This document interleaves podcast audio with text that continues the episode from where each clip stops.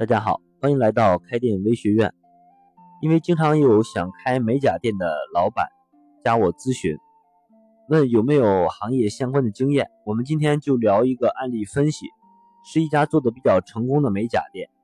这个是开在青岛李村的一个中高端商圈的美甲店，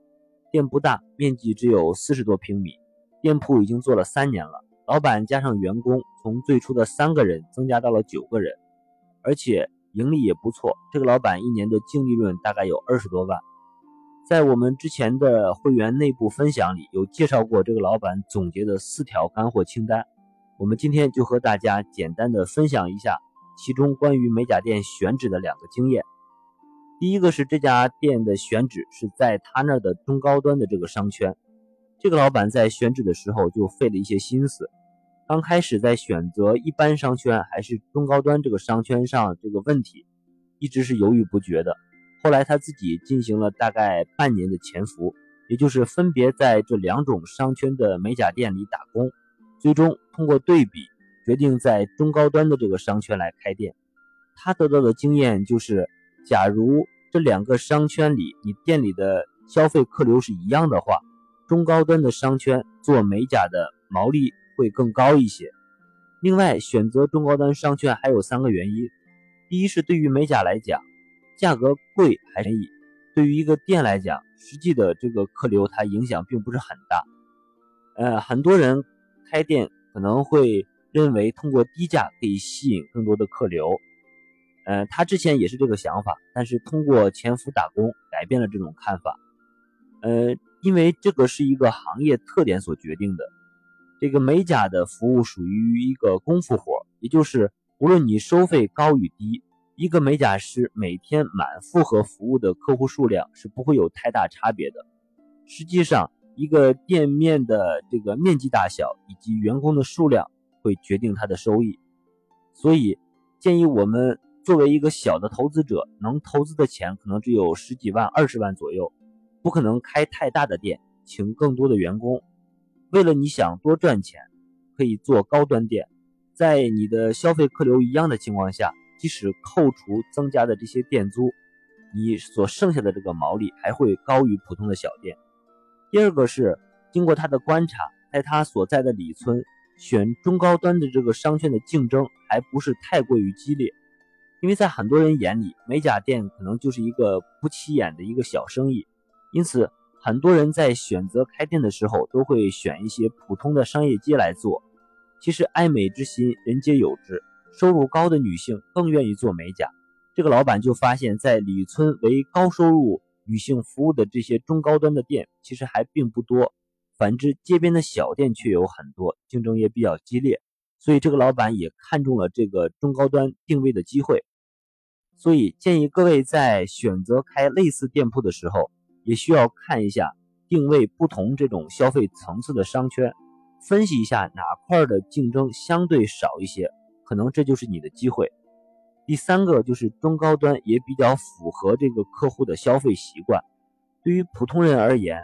中高端的这个美甲店依然是一种奢侈，更多的时候是一种冲动性的消费。呃，这也是为什么很多街边的小店，呃，一天天没有生意的原因。而对于这些高收入的女性人群，她们对于价格的敏感度并不是很高，也有这个持续的消费的这种能力。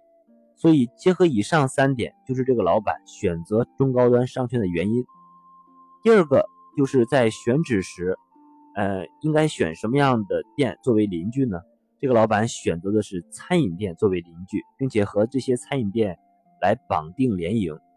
那么这个老板为什么会守着餐饮来开店呢？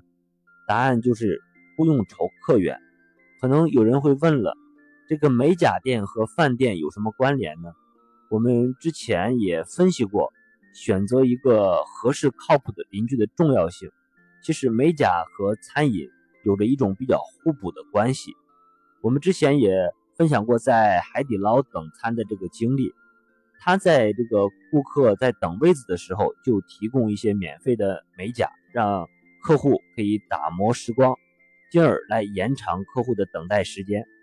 那么这个老板，